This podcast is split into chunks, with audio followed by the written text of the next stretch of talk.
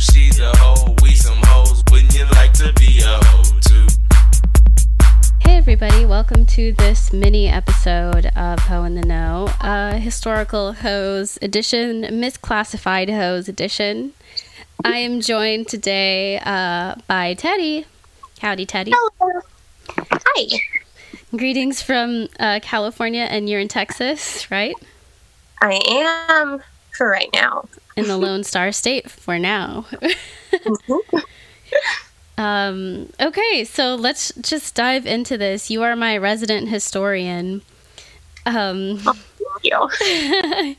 And to explain this section to everybody who is still um, figuring out what we're doing, um, throughout history, a lot of people have been misclassified as sex workers when they were in not, in fact, not that. They were sex slaves. They were forced into prostitution, or their history was written in such a way that they were called one thing and their experience was determined to be uh, something by their colonizers, their abusers, and stuff like that. And this is another case of uh, misrepresentative history. hmm And so we are going to start with our favorite American woman, Sally Hemings. Ah, Oh, Sally Hemings. You know what? You're going to know exactly who I'm talking about as soon as I begin this story. If you are not familiar with this week's historical hoe, we all know who she is or who she was, um, and for really fucked up reasons. So, Let's begin. The resources that I use for research are uh, monticello.org or monticello.org. I don't know how they do it. It's American pronunciation of a French or of a an Italian word. Uh, Wikipedia, Sally Hemings. There's a YouTube um, thing about this. I'm gonna link it in the in the bio and or in the description. And uh, PBS.org Frontline show with Jefferson slaves. So today we're gonna talk about Sally Hemings. Uh, please note that the information discussed today is in no way comprehensive, and that, as with every historic person we discuss, you're encouraged to research them on your own and think critically about who it is that wrote the account of their life. And that is uh, particularly important in this case. So, even though Sally Hemings was enslaved since birth and legally the property of Thomas Jefferson, she has historically been known as his concubine, being called such by even her own son, which is really so sad in a way. Um, you know, but that's how this goes. So, part of the problem is that even though there's a long oral history of Sally Hemings' relationship with Thomas Jefferson, she left no written accounts of her own feelings about her life. Oral history, especially the oral histories of enslaved people, are often viewed as less valid or reliable than written accounts. Um, history is racist. Are, is anybody surprised? Not one bit. nope. Um, so it's important when discussing Sally's life to discuss her parents and grandparents because this is a history, a cycle of abuse, of enslavement, and uh, you, you got to start there. So, in colonial America, it was customary to give a visiting friend an enslaved person as a bed partner. And bed partner is the light term for your sex slave whenever you come to visit. so, um, I, I think that her name is, um, her grandmother's name, um, Baia Baia, B A I A B A Y A, um, was given to John Hemings as a bed partner.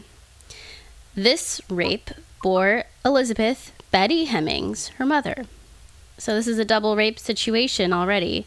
I should have content warned this, you guys. Um, there's, I'll put it in. so, she was born to a slave mother, Elizabeth Hemings, who was also enslaved. Um, she was kept on the Virginia plantation. So Sally was kept on the Virginia plantation of John Wayles. So John Wayles was married several times, and his first wife bore him his daughter Martha. So each of uh, Wayles' wives died. So he took Elizabeth, which is um, Betty Hemings, uh, Sally's mom, uh, as a concubine or sex slave. Let's just call it that. It's a sex slave. She was forced into this position because of slavery. So Sally's family's history is such that both her grandmother, um, Bahia Bella, and her mother, Elizabeth Hemming, were raped by white men. And I mean, just like thinking about that for a moment, like how normalized that must have become. Like, if you are like the third generation of this happening, like you're the product of this, like it must just be like, oh, of course. Like there must even be like some bit of like protectionist, like, you know, like the talk that black people get, like, you know, so this is what's going to happen in your life because you're here. so that's where we begin with, um, so yeah. So Elizabeth bore John Wayles six children, one of whom was Sally. And so that's six enslaved children. Since Sally's father and three of her grandparents were white, she was fairly light skinned and was uh, given, alongside her siblings, a place of privilege in the home. Of course, this is degrees of privilege, and she is still a slave, so let's not forget that, but definitely some degree of privilege compared to, um, you know, those who were forced to work the land. So, a year after Sally was born, Martha married Thomas Jefferson. It was right when Sally was born that John Wayles died, and Martha then inherited Sally, her mother, and her siblings, since enslaved folk were considered to be property and therefore part of an estate. So they were sent to live with her at Jefferson's Monticello estate. So, light skinned enslaved folks, like the Hemings family, worked in a semi privileged space inside the home, caring for the family as opposed to tending fields. By the age of six, Sally was already likely caring for Martha and Thomas's children, Patsy and Polly, alongside her mother and siblings. So, six years old, she's already working. So, this is child slave labor. And we go on from here. So, Martha died from childbirth when Sally was nine. And there is an oral history that Thomas promised uh, Martha on her deathbed that he would not remarry. So after this, Jefferson uh, left to Paris, taking his daughter Patsy and Sally's brother James with him. So while in Paris, Jefferson's baby died, so he asked for his daughter Polly to be sent to him. So she was sent with Sally, who was then 14, 14 years old. Let's remember this number 14 years old to be her caretaker. So they went to uh, from Virginia to London, where they were met by John and Abigail Adams. Some more founding fathers to this beautiful story. and at that point, Sally was supposed to be sent back to Virginia. However, with Jefferson's approval, she was given permission to accompany Polly to Paris. In Paris, slavery was illegal, but the extent of the freedom Sally or her brother had is unknown. So Sarah Baartman, who we discussed in the last minisode, was in France around the same time as Sally. And as seen in both cases, although slavery was technically illegal, their actual freedom was extremely limited. In Paris, Sally began learning how to embroider and launder fine linens, and both her and her brothers were being paid for their services. Wow, so they actually got paid for their labor because well, you know.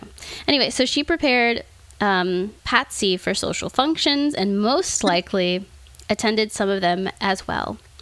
It is likely that after Jefferson sent Patsy and Polly away to a convent, um, he began raping Sally. So let's just be clear about this age timeline. I don't actually know how old Jefferson is, and I should definitely look at that really quickly if you want to, well, we can do a little search for that. But um, Sally is 14 whenever his whenever their rape relationship began.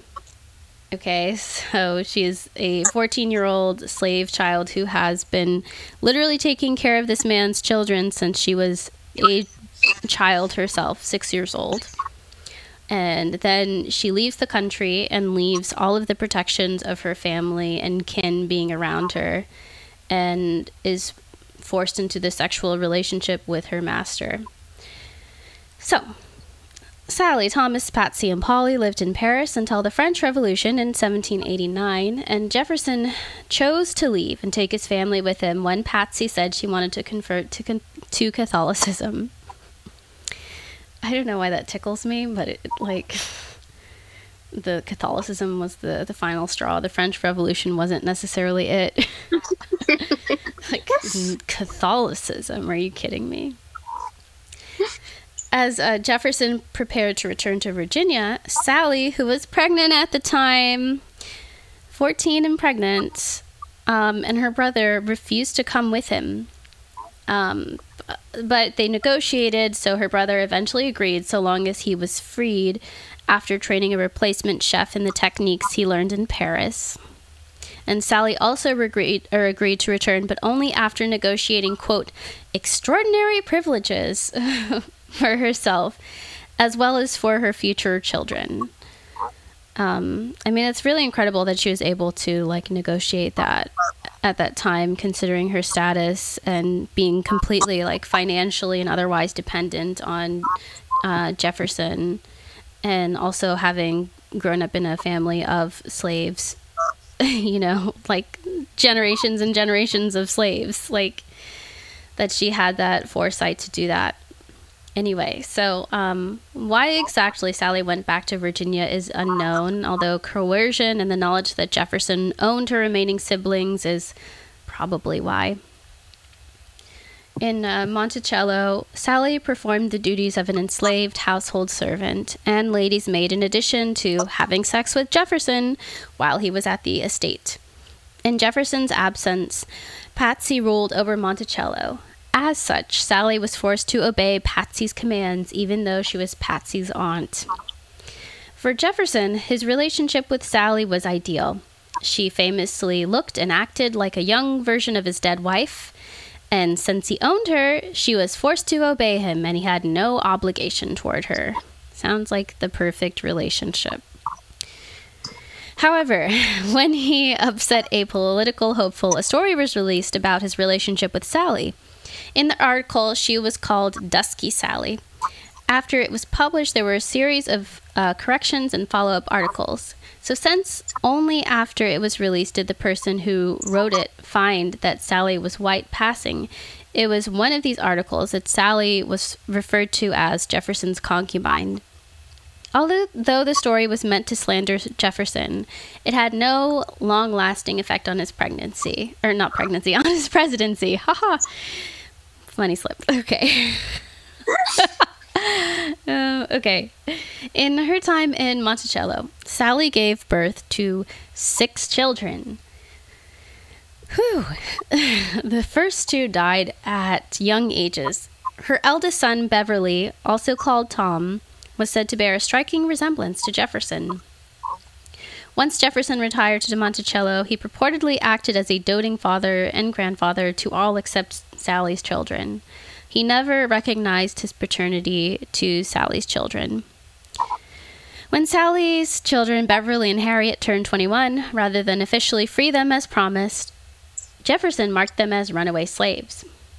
However, although Jefferson was known to send cops after runaways, he did not send them after Sally's children.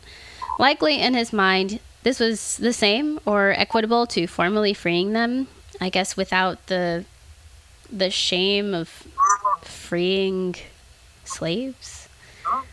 A lot of question marks there. Anyway, both of them were white passing and they chose to live in white society after being informally freed. Um, it is important in this narrative not to give credit to Jefferson for freeing them, but rather to Sally for negotiating that shit at 14 years old, you guys. 14, 15 years old. So Thomas Jefferson died in 1826, and in his will, he only freed five of the 130 enslaved people he owned as property, his human property.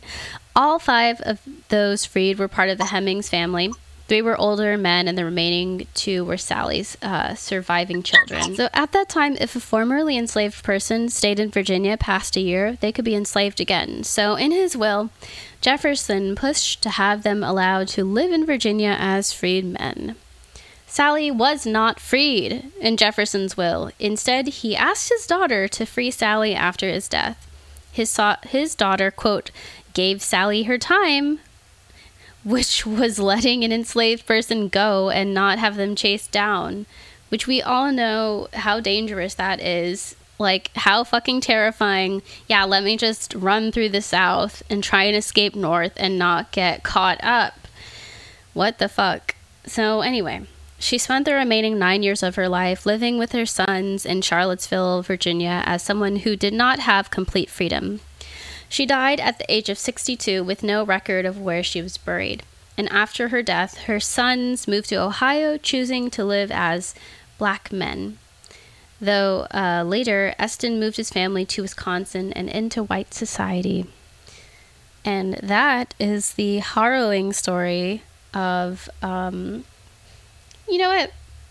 I want to I want to say like the found one of the founding mothers of America, Sally Hemings. Or maybe we want to change it. I, I don't know, but it's just like what the fuck. the story has so many what the fucks to it. Teddy, are you ready? I'm ready. Awesome. Uh, yeah. There's a lot. yeah, there's a lot. There's a lot to go into here and a lot to comment on. So I'm going to start with, um, for example, one of the things that was prevalent in uh, American slavery society was the practice of white men sleeping with enslaved women. Um, so much so that that is the basis for the law of matrilineal descent, which is the law that kept Sally Hemings enslaved, even though technically she was so white passing and her father was white and her mother's father was white. That's the main basis behind the law of matrilineal descent because the argument became well, if we're saying this person's a slave because they're black, but if their dad's white, we've like backed ourselves into a corner here. What are we going to do? Mhm. So then became the one drop rule and the law of matrilineal descent, both to really um, legalize and enforce blackness. And also, the law of matrilineal descent is one of the things that made like chattel slavery so different because no other form of manumission before then was inherited from your parents. Um, Yeah, I mean it's like so- it's crazy that it was like they had to they had to like exclude, you know, all of the fathers because of course all these white men are raping all of the black women. So of course that Mhm. happens. They're like, well, well, let's figure out a way. that's why slavery descended from the mother.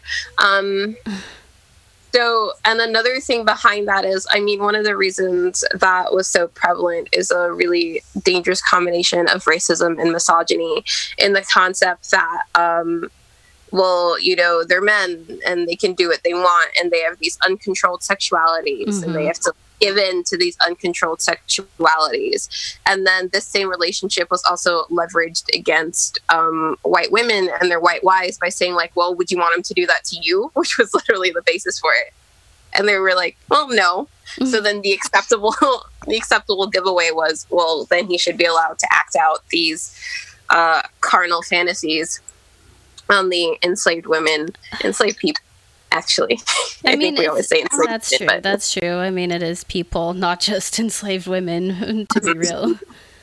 and then this also served twofold because it wasn't uh, just the way to like blow off steam sexual violence is also a very very acute form of violence it's a really really acute way of traumatizing and therefore reinforcing the enslavement of another generation of people through sexual violence uh, because violence was always a tool in slavery i think one of the mistakes when we talk about slavery is we talk about the violence of slavery like it was wanton and uh, I'm not going to say it wasn't evil, but like it was just it just came from bad people and had no purpose. Violence was very much a tool of slavery and was used in a calculating way to enforce kind of the mechanism of slavery through sexual and physical violence.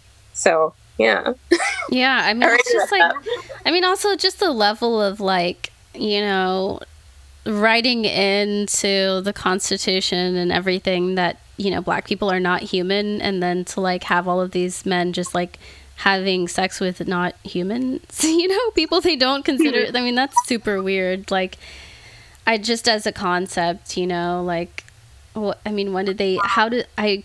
I mean, I guess it was just so normalized, but it just is mm-hmm. like it just seems like this blatant like yes, they're human, but we're not going to say that they're human cuz like I just I don't even know. like I'm- Yeah. I'm, not even explaining it well but it's just like that they like what were the logistical gymnastics that they had to like go through to A lot. to like go there you know? Like they're not human but i'm gonna have sex with them so i'm gonna have sex with something that is not human that is what it yeah anyway. I mean, something that Jefferson faced criticism for, um, because I mean, as we're all taught in history class, a lot of the inspiration behind the Declaration of Independence and so on was the French Revolution. True, but um, something that Jefferson caught criticism from from the French and also from Black people alive in the U.S. was specifically like that all men are created equal line. He caught a lot. When we talk about the hypocrisy of it now, and we go, "How did no one see it?" People saw it. There was a ton of criticism in the day where French people went, "We all have slaves," Yeah. and Black people went, "All men are created equal, but what about us?" And they had to go, "Well, what do you mean you? yeah except for you Wait, we are Uh, the equal ones. Yeah. And just So Je- men the ones. Just the men Mhm. ones. And Jefferson especially had a lot of writing did a lot of writing on like what he thought of the like inherent savagery of both like black people and native people. I mean, it's it's like utterly confusing because I mean, he had like such a long term sexually abusive relationship with Sally Hemings. I mean, six pregnancies, hmm like, is in an incredible amount of pregnancies for one. Of course, that's just like the time period where it is like that, but just like, I mean, there had to, I mean, I guess a lot of it is speculative, but you know, and there was nothing romantic about like writing in like some degree of freedom. I mean, of Mhm. course, what we just read is like that there was not actually freedom written, and it was just like, I will turn a blind eye and hope for the best for you. But there is a solid chance you might get caught and die. and he was like in that case mm, i don't know what i can Okay, do well, you know, you're not really my kids, and I'm not raising you as my kids.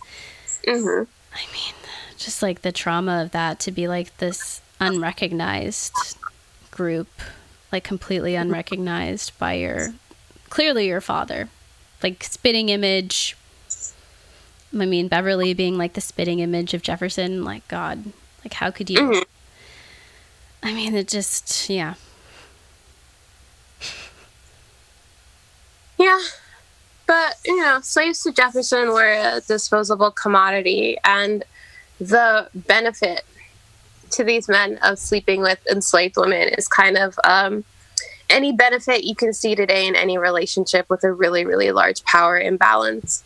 You know, it's having like complete control over another person and then being able to mold them into your ideal partner because there's no alternative for them to have any agency in that relationship. So I think, especially when people speak of Sally Hemings as this concubine, one, and this is, uh, ooh, this is a quote from one of my favorite African American history professors, but she hammered this in, and she was like, "There's no such thing as a consensual relationship in slavery," and she's like, "I really want you to keep that in mind. It does not exist. It cannot exist. Just by the basis of one person being enslaved, your relationship's immediately non-consensual. Two." If we're going to get into what a concubine is, Yeah. historically through the cultures we've seen what we consider to be harms and, con- and concubines middle eastern cultures asian cultures greco-roman cultures um, there is some degree of agency in that relationship you're typically not like snatched up as a kid Yeah. and uh, kept there forever and then even as an adult there is like there's agency in it yeah. there are things you're there may be things you're not allowed to do, but there are things you're allowed to do. There's like a status you're given. There's hmm you know, you're not like born into the position of being a concubine and then have to enforce that through your entire life. Yeah, yeah, exactly. I mean, just thinking about some of the concubines that we've covered, like on the show, um, I mean, it's varied across cultures, but I mean, some of them were like literal nobility, you know, like it was like a way to to move up and have greater status for the family and it was an honorable position like this is mm-hmm. not concubinage at all like none of it sounds like concubinage if you're a concubine half the time and you had a ch- and you had a child by a noble dude, that was a threat historically. Yes, all exactly. That child exactly. would have a claim to whatever was going on, whether they were a bastard child or not. Hmm So I think that's another. If Jefferson could go, those are my kids when they're like clearly his children. I think that's another big sign that this wasn't that kind of relationship. hmm But yeah, no one wants to think badly of Thomas Jefferson, even though he was a bad dude. Yeah, he was a bad dude. The fucking Adams were fucking bad people. Fucking Washington was a really fucked up person. Like, there's. I don't know. There's just all of this, like, we want to believe that the founding fathers were good people, and really none of them were. No, It- Hmm? it's this concept of wanting to like valorize the founding of the United States and be like, these guys escaped persecution and came here and fought so we could be free. No, these guys escaped taxes and Yeah. then came here and got mad that they had to pay taxes. yeah, so they revolted And then- because they were like, don't touch my money. Yeah, and then they enslaved a bunch of black people and killed a bunch of native people so they didn't have to pay taxes. Yeah, the the endless search for like a, a tax haven is the story of the founding of the United States. It's And- the Panama, and it's even Panama now. paper. yeah, it's the Panama Papers, exactly. Yeah, fucking Emma Watson was in the Panama Papers. I just want everybody to know that. Shit. It's Clover's Corner.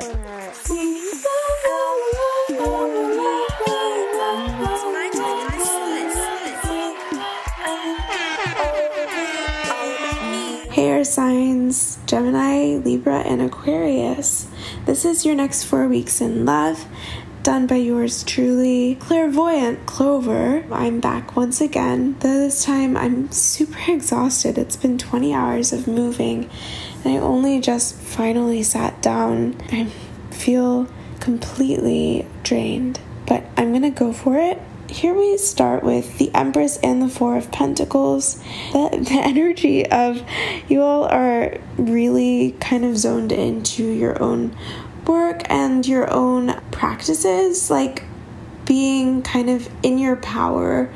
I'm especially getting like creativity here. Your projects are kind of at the forefront of your um, focus but essentially it's just sort of like you you aren't really having any sort of like romantic or like giving energy even it's kind of like there's this introversion that i'm getting there is sort of the energy of a love interest. Their card doesn't even really directly come out. And i know like having read for air signs before whenever it's like with a romantic interest i don't really get the typical cards for it.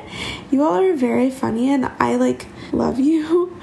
Um but it's it's it's still really cerebral. I have swords. I really have swords. So it just seems as though like this person that you may be involved with doesn't really like capture your interest or maybe for the next month they will not really be the most interesting thing in your life to where you kind of feel that you don't have time for them and that they're requiring like too much of you.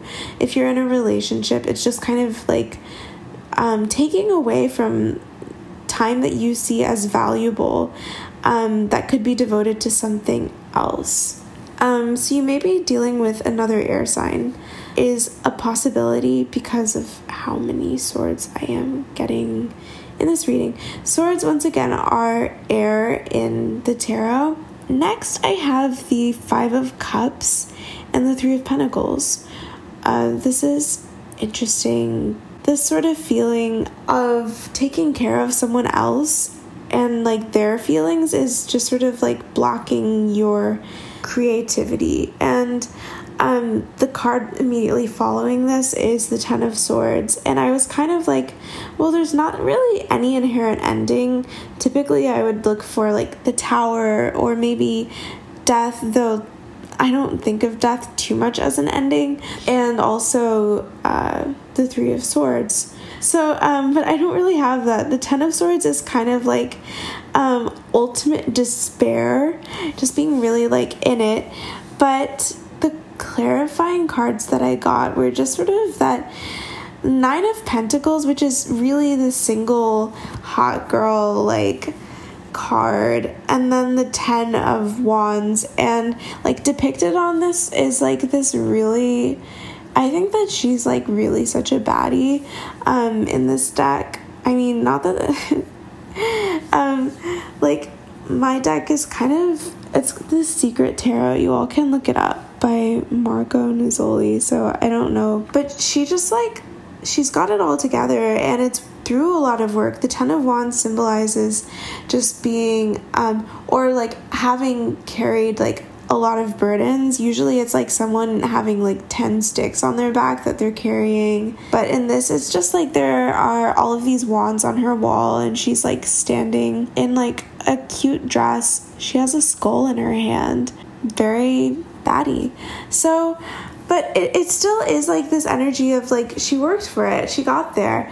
It's like being with this person is making you feel as though you're having to put in a lot of work to kind of like be the both the person that you're trying to be and then also um, their partner. It's it, it really just is like that you feel as though this person is in the way. And following this there's the high priestess and the three of cups the energy here is definitely of just feeling kind of distant from social interactions, maybe even generally. So it's like not even specifically this person, possibly, but just like putting effort into socializing right now is not really like where your head or your heart is.